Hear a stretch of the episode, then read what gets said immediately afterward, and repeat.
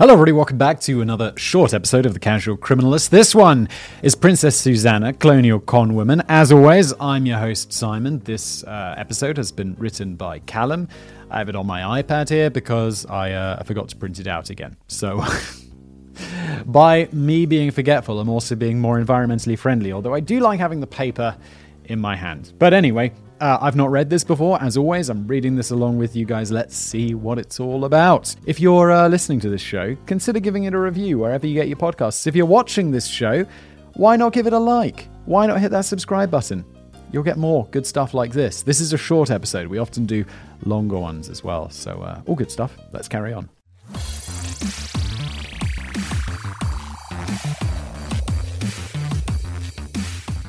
Thanks to Yankee worldwide cultural dominance, everyone knows the American dream. The deal goes that no matter where in the world you're from or how much money you have, you can come to the grand old US of A and become whoever you want to be. Today's story proves that some people have taken that proposition a little more literally than others. Also, it's definitely not the case anymore. The American, you can't just come to the USA and pursue your American dream. There are things like visas and immigration laws and stuff like that. It, it's hard to go and work in America. But it wasn't always like this, so maybe this was maybe this is said far in the past. This is a criminal case from the old days of America, when for some unlucky convicts the prospect of being shipped off to the East Coast colonies was more of a nightmare than a dream. Still with a strong work ethic or just a major talent for bullshitting and deception, those even those down at rock bottom could make something of, them, of themselves in the new world. The greatest proof of that fact is the story of Princess Susanna, colonial conwoman extraordinaire. Humble beginnings. Princess Susanna's life didn't have quite as royal a beginning as you might expect, and that's not the only misleading thing about the moniker. Her name wasn't even Susanna. It was Sarah Wilson. The story goes that Sarah was born to a poor rural family in Staffordshire in 1754. What a surprise, she's not really a princess. The lives of working class citizens were generally pretty tough back then, but Sarah managed to catch a lucky break. She was sent off by a family to find work in London and ended up in the service of Miss Caroline Vernon herself, a lady in waiting to the Queen. Lifted up out of relative poverty and into Downton Abbey esque surroundings, young Sarah found herself serving Queen Charlotte's private residences on the site of modern day Buckingham Palace. She got a crash course in how to behave around nobility and plenty of chances to watch Her Majesty go about her royal duties. A lot of fine dining and luxury parties on taxpayer money, so nothing much has changed.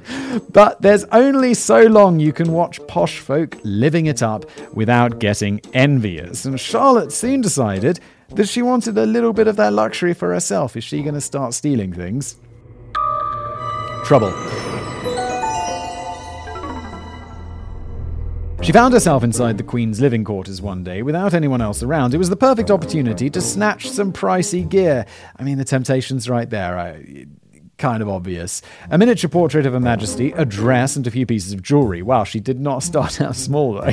When someone has so much fancy stuff, surely they wouldn't notice a few minor piece pieces missing. Well, she might not, even if the Queen doesn't. Someone's going to be organizing that shit and tidying it. They're going to notice. Unfortunately for Sarah, though, Queen Charlotte did in fact notice that someone on her staff had gotten sticky fingers and ordered a guard to keep an eye on the pilfered wardrobe. The thief made the mistake of going to the exact same place to grab more loot and was caught red handed. Whoops a daisy. This led to a speedy trial on charges of theft and violation of the royal privacy. Oh my. Back in those days, basically any offense against a royal meant death. Steal from them, death. Chat shit about them, death. Bump shoulders with them in the corridor, death. Thankfully, though, Sarah's employer, Mrs. Vernon, put in a plea on her behalf, and the Queen had her sentence reduced to transportation. This was a punishment so horrific, so severe, and so outlandish that it doesn't bear thinking about. Sarah would be sent to America. God forbid. I have to say, like back in the day when they're, you know, Britain would just be like, oh, you've been a naughty boy, off you go to Australia, off you go to America. I'll be like, okay, if my other option was just like, what, 18th century prison, I'd be like, yeah, no, that, that, that does sound better. I know it's full of disease and criminals and the journey's probably going to be a nightmare, but I'd rather probably do that. Or maybe I wouldn't. I don't really know much about it. All I know is I was I, I, I saw that play, Our Country's Good, about the convicts over in Australia and they were not having a brilliant time. Exile. Yes, penal transportation meant being sent to one of the British colonies for some hard labour, the kind of work that nobody was signing up to do willingly. Sarah was sentenced to this in 1771 when America was just a distant colony of the Crown, one of a number of places that criminals could find themselves riding towards in a prison ship. Sarah arrived via the port of Baltimore, Maryland, and was swiftly led off to be auctioned to the highest bidder. Oh my, they really auction the prisoners off. That sounds a lot like something else slavery. Yes, these unlucky convicts were to be sold into indentured servitude for the duration of their sentence, meaning anyone with a big enough bag of cash could own them. The man who bought Sarah's contract was one Mr. William Duval, who owned a plantation in Frederick Colony. She was supposed to serve him as a maid for seven years until her sentence was complete, but our heroine had other ideas. She was able to break out of custody quickly and fled to Virginia. The Con. Now on the run from her master in a strange foreign country, she was faced with the problem of finding some food and a place to sleep. She could hardly be content with some scullery maid gig in a dodgy inn after a time among royalty, so she set her sights on a far more ambitious career path. Sarah already knew what every South English actor in Hollywood would teach most of us centuries later. If you have an English accent in America, you're either a villain or you're an extremely sophisticated charmer. Uh, this is true. You watch movies and it's like, he's British, he's going to be the bad guy. She understandably chose the latter role. The escaped convict used her inside knowledge of aristocratic life to cast herself as a noblewoman and thereby elicit favors from all kinds of wealthy and powerful people. Amazingly, she still had some of the Queen's belongings with her, which she used as props in her act. Wait, so they sent her off and they didn't check for all the stuff that she'd stolen?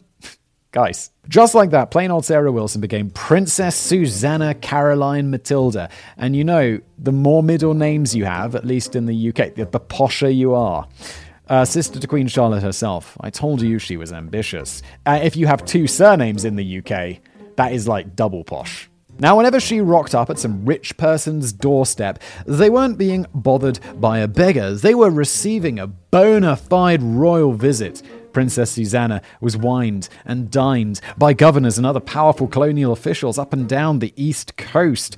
Over candlelit dinners, she told them how she was forced to leave England following a family scandal when she refused to marry the man that had been chosen for her. Not to worry, though, she would surely soon be able to return to her sister's side in England and would certainly be willing to put in a good word for her new friends across the pond, if only they could provide her with some new clothes, a bit of cash, and a couple of bottles of wine for the road. she got her priorities right only money, clothes, and booze. Her Royal Highness gave the same story to shopkeepers too and managed to rack up huge amounts of credit through this old timey identity theft, made all the more impressive since she was stealing an identity which never really existed. It would only take a superficial knowledge of the British royal family tree to see through the whole thing, but it's likely the promise of some cushy government position helped pull the wool over people's eyes. By the time the princess made her way to Charleston, South Carolina, she had pretty much perfected all aspects of her story. The town crier announced the arrival of Her Serene Highness, and her calendar quickly filled up with appointments with some of the most powerful people in town. I didn't know we called uh, people Her Serene Highness. I always thought it was Her Royal Highness. I've met a dude who was His Serene Highness. I met the the Crown Prince of Liechtenstein, and uh, yeah, I was I was given a briefing on how to address him, and he was His Serene Highness. It was uh, it was fun. As an edition of a magazine from the time, Rivington's New York Gazette recounted, she made astonishing impressions in many places, affecting the mode of royalty so inimitably that many had the honor to kiss her hand. Yet when I demanded the locals kiss my hand in Boston, all I got was a black eye. How does this work exactly, Callum? You've got to pretend that you're you're super posh, that you're some sort of royal. Although today, I, do people really care? I feel like maybe the Americans even care more about you hear about, you know, I listen to a podcast and they're talking about like the British royal family. I'm like, oh my God, who cares? Who cares? No one cares. Please stop. Even though Sarah was having better luck than me, her good fortune was soon set to run out. Talk of a royal touring the colonies began to spread like wildfire and eventually reached the ear of Mr. Duval. He had been trying without any luck to track down his enslaved convict. Upon hearing a description of the royal princess in the autumn of 1773, he realized why. Sarah had managed to hide herself in plain sight while enjoying a life of luxury. He decided to take out an ad in the South Carolina papers informing the locals of Charleston that this princess was in fact nothing but a lowborn maid on the run. In the same ad, he offered a reward of five pistols. really? I was like, is that some sort of currency? And then I realized, no, he's probably just offering some guns. Okay. Which I'm pretty sure is still the standard reward for finding a lost cat in Texas. yeah, he is in Texas, right? He also sent one of his employees named Michael Dalton to go to Charleston in person and bring her back. After asking around town, Dalton discovered his target was enjoying the hospitality of a plantation owner at his mansion outside of town. By the time the hunter arrived, she was already gone. His princess was in another castle, another plantation actually, where he was finally able to snare her. Now, this is where the story gets a little bit murky. See, the narrative which we're currently knee deep in has plenty of cinematic appeal. Yeah, I'm like, why is this not a movie? This is very compelling. And as we know, anytime a story goes stateside, it's given the Hollywood treatment. Back before sketchy, based on a true story films were a thing, it was the most popular magazines who played fast and loose with the truth. That's why the most popular narrative around Princess Susanna states that she was, at this point, escorted back to her master's mansion at gunpoint. He, he must have had so many guns. there she remained for a couple of years until Mr. Duval decided he had other matters to attend to. That was shooting redcoats with muskets mostly. This was the start of the American Revolutionary War, as we Brits call it in history class, the great bloody fuss of the ungrateful colony. Sorry, Americans. we don't call it that, but we do make a little bit of fun. The absence of her master and many of his taskmasters meant Sarah was once again able to give them the slip. Some even say that she managed this with the old switcheroo trick when a convict with the exact same name landed in Baltimore. If it sounds like the story is getting a bit ridiculous now, that's because it is. In fact, there's no real record of Sarah Wilson ever being taken back into servitude. After posting the ad and sending his personal manhunter after her, it seems like Mr. Duval just gave up. Proper historians reckon that it's likely Mr. Dalton did actually catch up with the princess in Georgetown, but by this point she was already so flush with cash that she could pay her purchase price back to her master with a tasty bit of interest on top. This was a common way for indentured servants to cut their miserable contracts off early, provided they could somehow scrape together the cash. Either way, Princess Susanna was now free to continue on her merry way. She continued onwards to fresh pastures in New York, pulling the same old trick with dozens of new chumps on the way. She never actually faced any consequences for her impressive campaign of impersonation, as far as we can tell. As for what did actually happen to her in the end, nobody can quite say for sure. Some magazines wrote that she married a man serving in the Light Dragoons of the UK military, come to receive a good thrashing from the rebel colonists. After hooking up with a young officer in New York, Princess Susanna decided to settle down with him after the war, starting a business and family in the Bowery.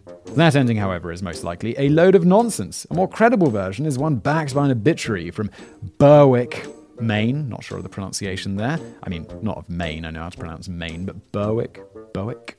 In the year 1780. Departed this life on Wednesday morning last at the house of Mr. Jordan Coslow of this town, a strange lady who called herself the Duchess of Cronenberg, but is supposed to be one Sarah Wilson, a convict. The generosity of Mr. Coslow in taking in this distressed person after she was forsaken by everyone is really worthy of being noticed. In plain English, that basically means Sarah fell upon hard times and was taken in by a kind couple who saw her in her dying days, even calling her by a fake name for the sake of preserving her dignity. A happy ending? I'm not really sure.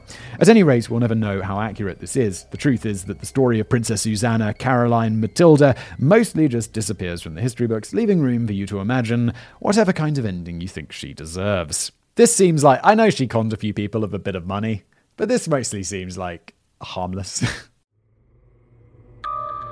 Romance versus reality.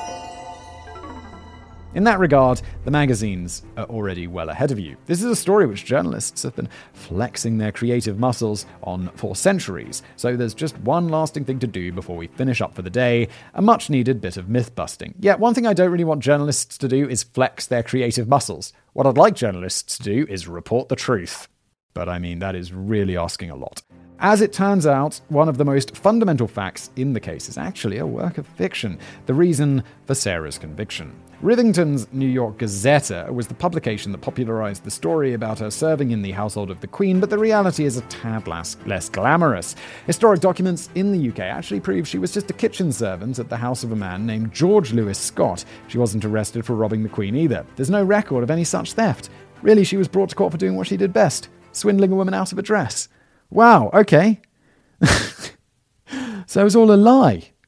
An 1867 newspaper from Wiltshire reported that by her mid teens, she had already got an extensive track record of assuming fake noble titles across England. She'd play the victim and tell her marks that she was cast out by her family for being the sole Protestant among a tribe of Catholics, among other tall tales. As it turns out, the reality is more impressive than the fiction. It's an inspiring story. It is testament to just how far you can go with nothing but a silver tongue and a questionable moral compass. Callum, I don't think we should describe that as inspiring. If you're a person with who completely lacks morals, you could be successful. That is inspiring. I'll work on not having a moral compass. Although I am a little bit torn on the whole impersonating a royal thing, me being a true nobleman and all. I've been keeping it hush hush though, because I don't like to brag, but I'm actually the Duke of Canterbury. It's not a big deal. On an unrelated note, if there are any luxury yacht parties happening this weekend, I'm available. Well, Callum, I'll let you know. This has been another episode of The Casual Criminalist, a short one. I hope you enjoyed it. If you did and you're listening, please leave us a review. If you're watching, please hit that thumbs up button and uh, subscribe to this channel. And as always, I'll see you in the next one.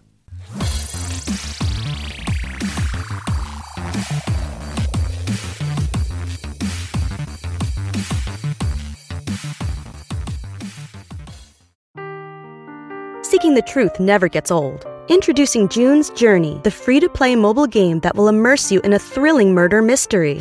Join June Parker as she uncovers hidden objects and clues to solve her sister's death in a beautifully illustrated world set in the roaring 20s.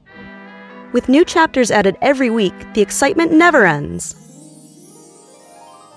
Download June's Journey now on your Android or iOS device or play on PC through Facebook Games.